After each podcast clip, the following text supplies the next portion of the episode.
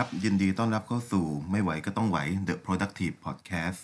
10 ปีข้างหน้าจะไวกว่า 10 ปีที่แล้ว นี่คือคำที่นักธุรกิจนะครับในปัจจุบันได้พูดถึงเอาไว้หลายท่าน เพราะว่า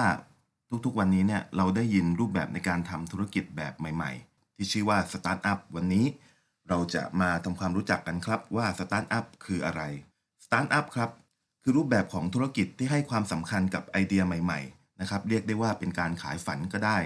เน้นการลงทุนที่ไม่มาก เพื่อทดสอบไอเดียใหม่ๆ พวกนั้น เพราะอะไรครับ เพราะว่า โลกของเราเนี่ยสิ่งแวดล้อม คู่แข่ง ลูกค้า เปลี่ยนแปลงไปเร็วเสมอ การทดลองและการยอมรับความล้มเหลว จึงเป็นหัวใจสำคัญของธุรกิจในปัจจุบัน แต่ว่า การทดลองนะครับ ไม่ใช่ว่าเรามีไอเดียฟุ้งๆอะไรใหม่ๆเนี่ยมันก็ต้องอยู่บนพื้นฐานของหลักการนะครับ ในปัจจุบันมีเครื่องมืออยู่หลายอย่างครับ ที่เอามาช่วยในการทำธุรกิจ ไม่ว่าจะเป็นธุรกิจใหม่ หรือธุรกิจเดิมที่แข็งแรงอยู่แล้ว เช่น การทำ digital marketing การทำ design thinking หรือแม้แต่ว่าการวัดผลแบบ OKR มีบริษัทยักษ์ใหญ่ หลาย ๆ บริษัทที่ต้องล้มหายตายจาก ราะว่าปรับตัวไม่ทัน เช่น Kodak Sony และโนเกีย บริษัทใหญ่ ๆ แทบทุกบริษัทในปัจจุบันที่ปรับตัวทันและเห็นความสำคัญของการเปลี่ยนแปลงในโลก ยุคดิจิตอลนี้นะครับเขาก็จะเปิดบริษัทลูกเล็กๆ ขึ้นมา เพื่อที่จะทดลองไอเดียแบบสตาร์ทอัพนะครับ ยกตัวอย่างเช่น SCB หรือ AIS ก็จะเปิดบริษัทลูก นะครับในเครือของตัวเองขึ้นมาเพื่อที่จะทดลองไอเดียใหม่ ๆ เพราะว่าการปรับโมเดลธุรกิจใหม่ ๆ มันทำได้ยากในเรือลำใหญ่ บริษัทเหล่านี้จึงต้องสร้างเรือลำเล็กๆ ขึ้นมาหลายๆลำครับ เพื่อออกไปหาน่านน้ำทางธุรกิจใหม่ ๆ ที่ยังไม่มีใครเข้าไปถึง ถ้ามีใครพูดว่า อย่าทำเลยสตาร์ทอัพทำไปก็เจ๊ง แปลว่าบุคคลท่านนี้เขายังทดลองไม่มากพอ การก่อตั้งบริษัทสตาร์ทอัพต้องเตรียมใจเจ๊งไว้ก่อนครับ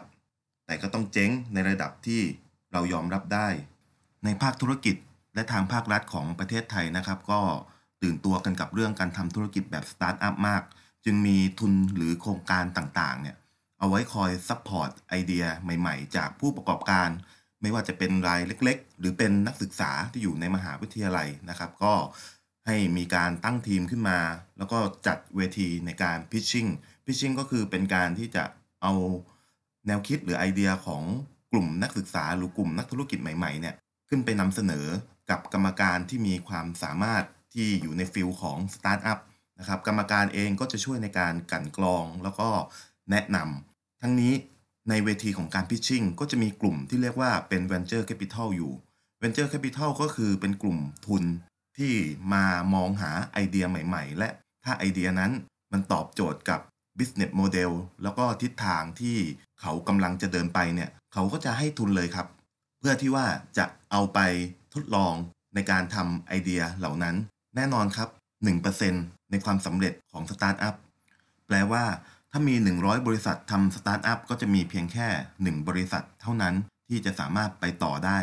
การประสบความสำเร็จในธุรกิจสตาร์ทอัพ เรียกกันอยู่ในวงการว่าอยู่ในระดับของยูนิคอนยูนิคอนก็คือเป็นม้า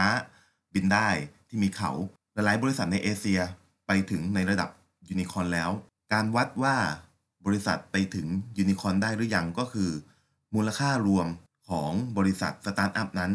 จะต้องมากกว่า 1,000 ล้านเหรียญสหรัฐ เป็นยังไงกันบ้างครับ คุณผู้ฟังพอที่จะรู้จักธุรกิจสตาร์ทอัพมากขึ้นแล้วหรือยัง แต่ถ้ายังไม่พอ ใน EP หน้าเรามี case study สนุกๆเพื่อที่จะทำให้คุณผู้ฟังนั้นรู้จักสตาร์ทอัพมากยิ่งขึ้นสำหรับ EP นี้ก็ต้องขอลาไปก่อน พบกันใหม่ EP หน้า สวัสดีครับ